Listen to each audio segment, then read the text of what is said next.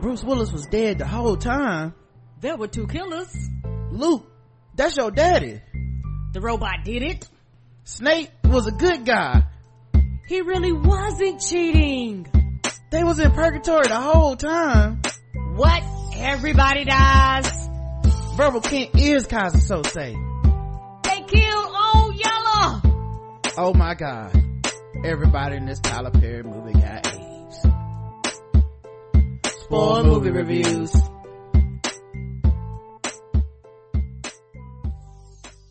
Hey, welcome to another episode of Spoiled Movie Reviews on the Blackout Tips Premium Podcast Network. I'm your host, Rod, and I'm joined as always by the lovely Karen. And it is time for us to review a movie either it's already seen, don't ever plan on seeing, or don't care about us spoiling because we do what? We spoil a movie. We spoil the movie. Today's movie is The Boy and the Beast uh 2015 anime movie that uh uh we just watched uh we'll talk about what we like what we didn't like score it from zero to five and then we got a couple of comments on other reviews that we want to get to as well Yay! we got a comment on bullet train and a comment on day shift um which uh yeah we'll, we'll we want to hear what y'all had to say about it okay Mm-hmm. uh I guess we should start with the synopsis of what this movie is about. When Kyoto, Kyoto, Kayuta, when Kayuta, a young orphan living in the streets of Shibuya, Shibuya, what? Roll call, uh, stumbles into a fantastic world of beast. He's taken by Kamotetsu, a gruff, rough, around the edges warrior beast who's been searching for perf- the perfect apprentice.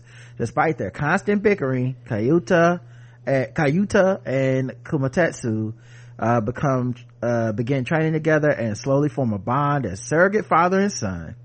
But when a deep darkness threatens to throw the human and beast world into chaos, the strong bond between this unlikely family will be put to the ultimate test. A final showdown that will only be won if the two can finally work together using all their combined strength and courage.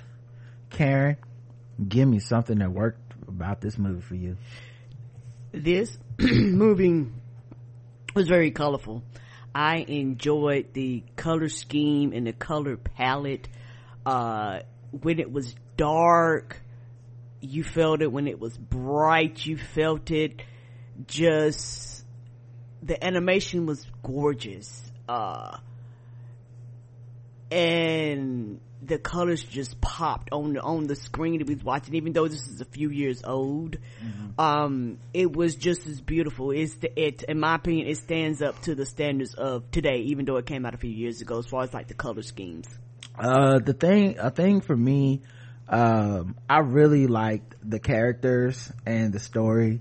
Um uh I, I it may even be a cliche at this point but you know the willful apprentice and the strong-willed uh master and their head butting and i haven't really seen it seen that that much. I've seen a lot of like you know tough masters with an apprentice that wants to learn from them but this is kind of like an unruly like you know mixed match where they both were stubborn and so much alike and uh the training montage and all that stuff that happens in here was just like so fun and heartwarming and you, and they did a great job of never really changing the characters. Even as they grow closer together they still butt heads a lot. And um you know my belief is that this whole movie is like an allegory for you know um people that have uh like folks step in to like help raise them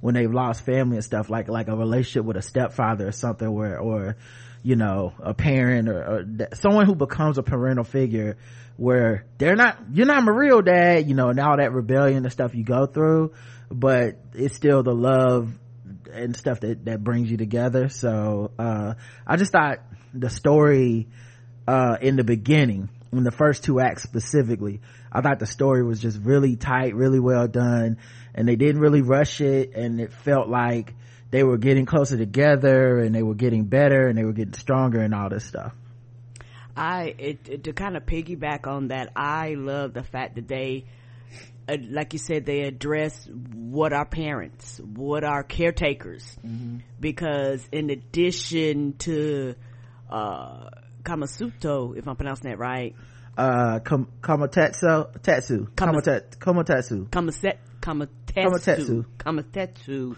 Mm-hmm. Um, the monk and the monkey Mm-hmm. were also kind of Yeah. caregivers too in their own way. And I don't think they realized how much, like they knew they were there, but until he was like, you know what? I thank y'all for raising me too. And they was like, we actually did. Yeah. They, they thought about it. I was like, I went by there every day and basically I was a huge part of this child's life and not really realizing my influence. And it goes back to it takes a village. Nobody can do this alone yeah and I like the fact that uh they actually addressed his real parents, you know, Yeah. and in that aspect they talked about death. They talked about relationships with, like you said, your your stepdad and your real dad. How do you keep these things balanced?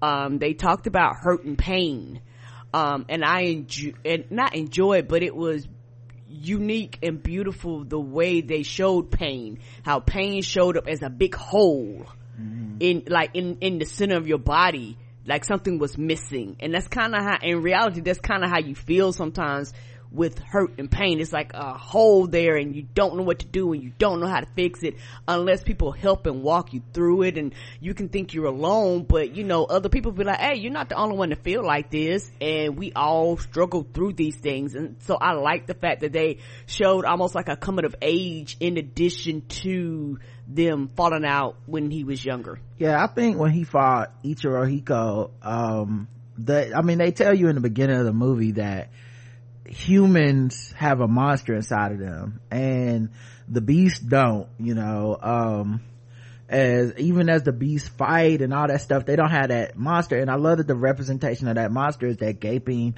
dark hole of darkness, of anger, of pain, because you know, in real life, I feel like that's the, like humanity has, we're the only creatures that know we're gonna die, you know, like, that, that have to reconcile with that and whatever, how, wh- whatever that energy goes to.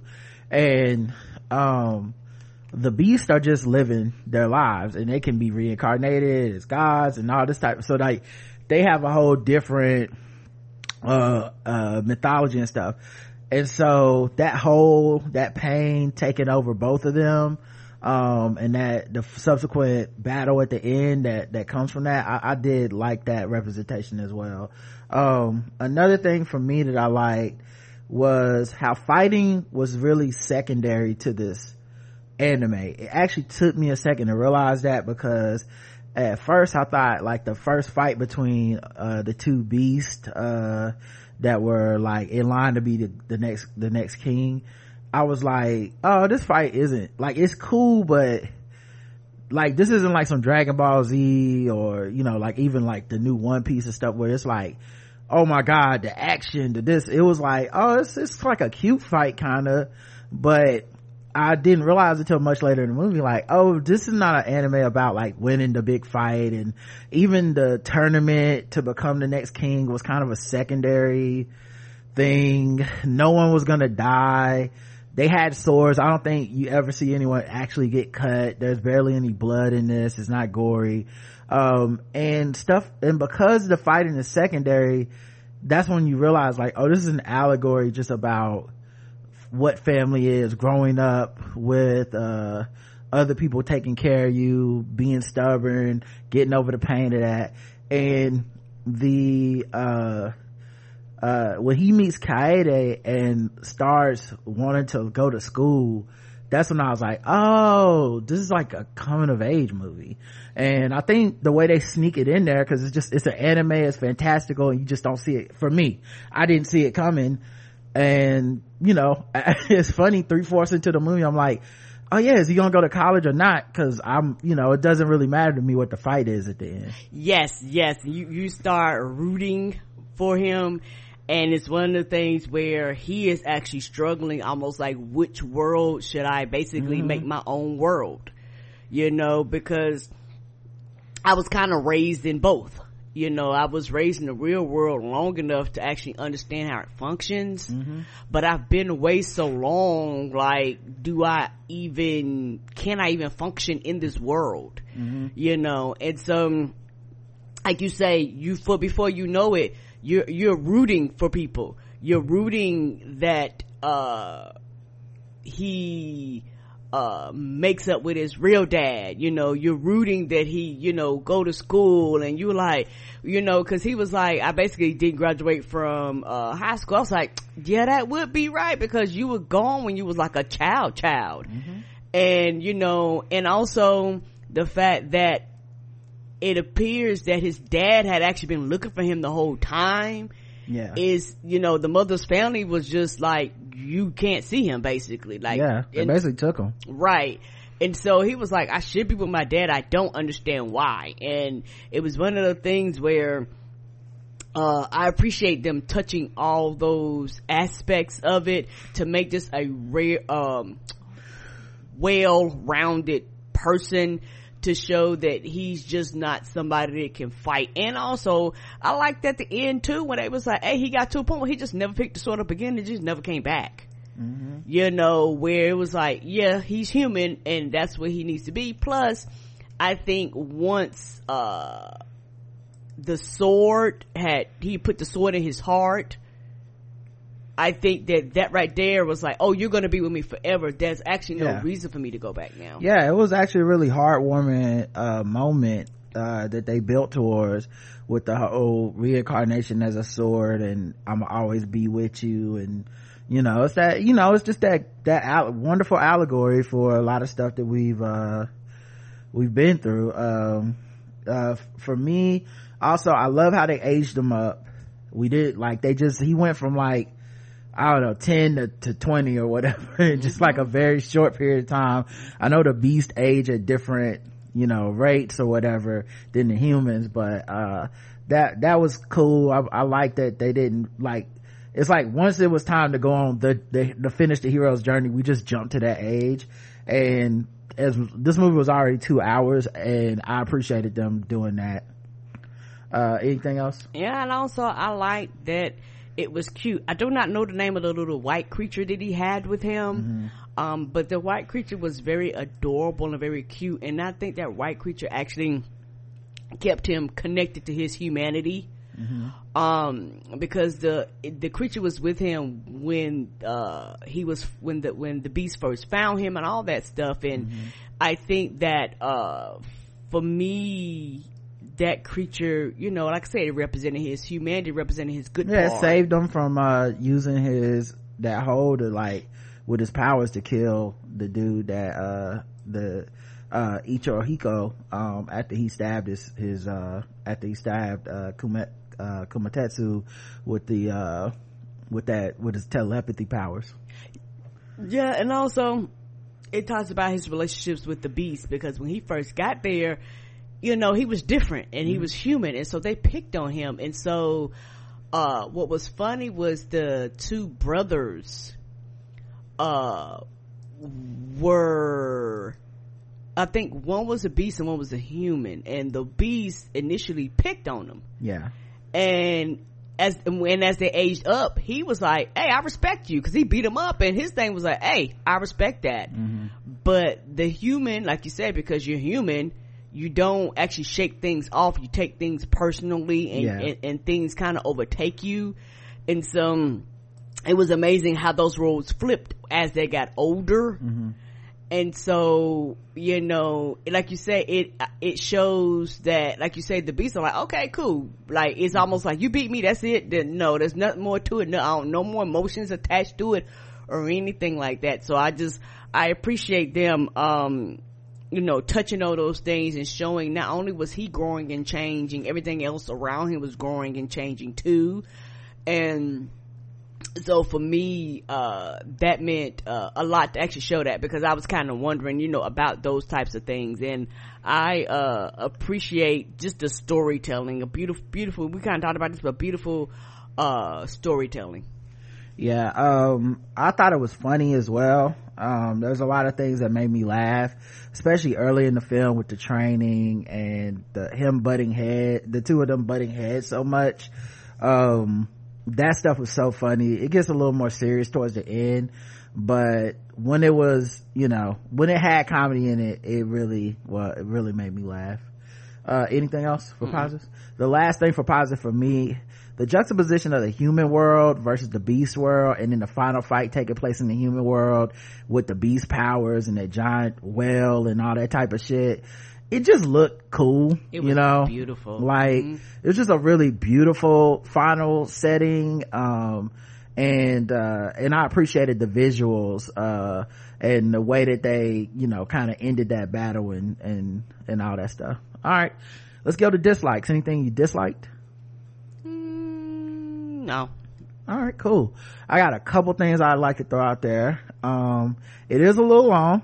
It's about two hours mm-hmm. you know. Um uh it wasn't like terribly long but you know for an animated thing it was a little long.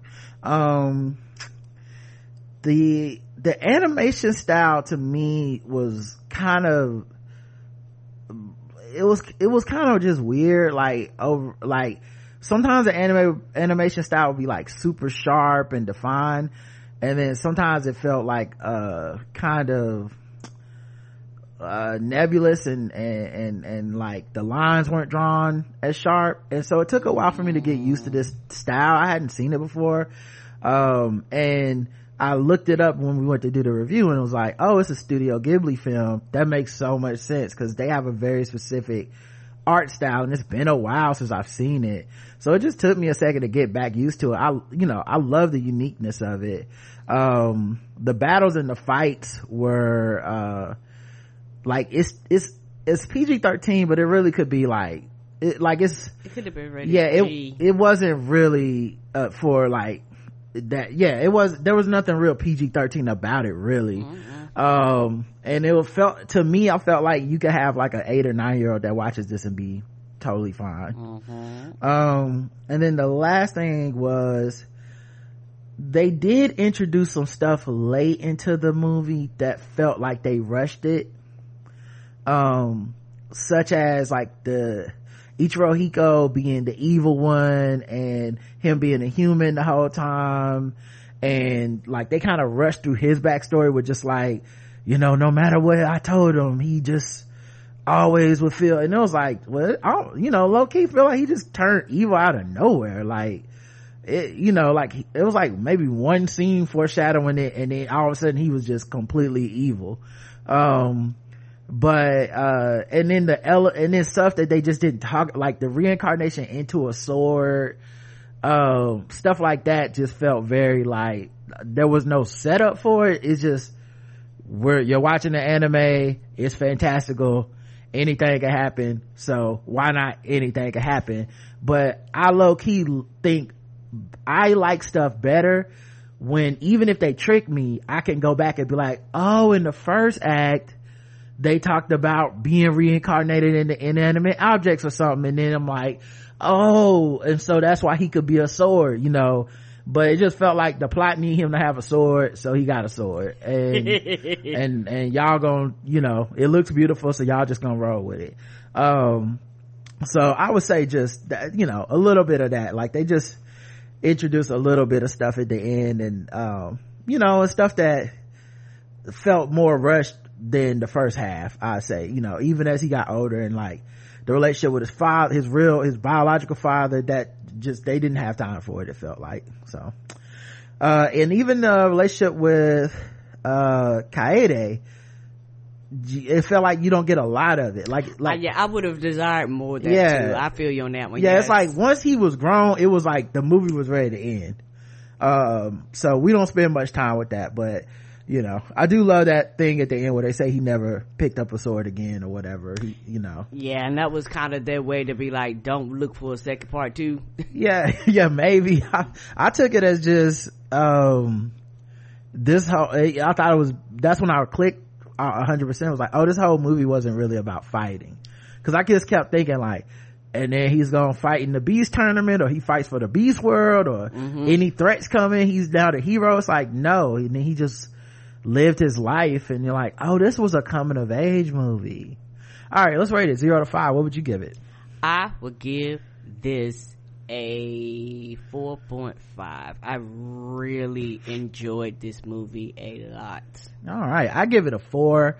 I thought it was good uh really good. I, like i said i had a couple things at the end that felt a little rushed to me but uh definitely worth seeing we bought this on amazon i know studio ghibli has a lot of movies on hbo max so i don't maybe this one isn't on there Okay, because I looked every and I could not find. I didn't try HBO Max. I was looking Oh, like okay. basically you're like your Netflix, and some of them like they had it in the search, Mm-hmm. but they was like, no, no, we ain't got it.